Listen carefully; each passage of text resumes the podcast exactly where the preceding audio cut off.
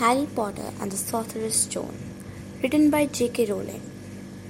Harry Potter is the most miserable and lonely boy who you can imagine.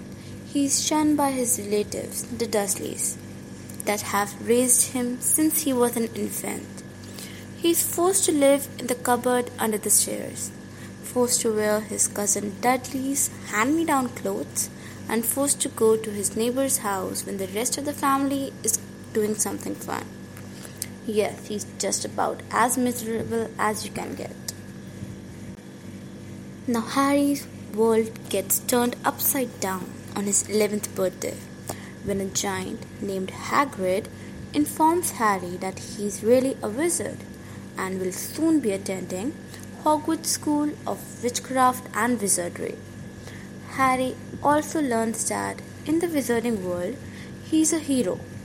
When he was an infant, the evil Lord Voldemort tried to kill his parents and then tried to kill Harry too. What's so amazing to everyone is that Harry survived and destroyed Voldemort in the process. When Harry hears all this, he doesn't know what to think. However, everything Hagrid tells him turns out to be true, and with a joyful heart, Harry starts wizarding school on 1st September. He quickly becomes best friends with a boy named Ronald Weasley, and before they, they could even make it to Christmas, they break tons of school rules when they get attacked by a troll, and they prevent it from killing a fellow student, Hermione Granger.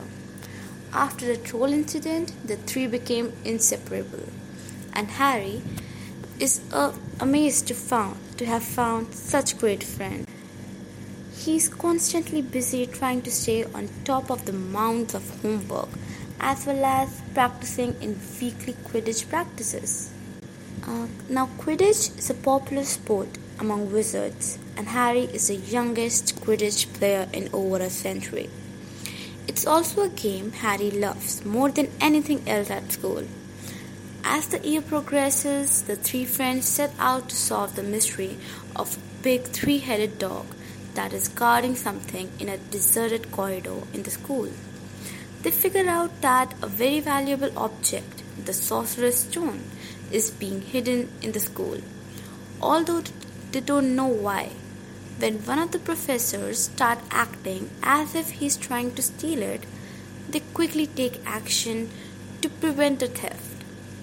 Things come to a head with they sneak past a vicious three-headed dog and go down into the bowels of school, determ- determined to save the stone.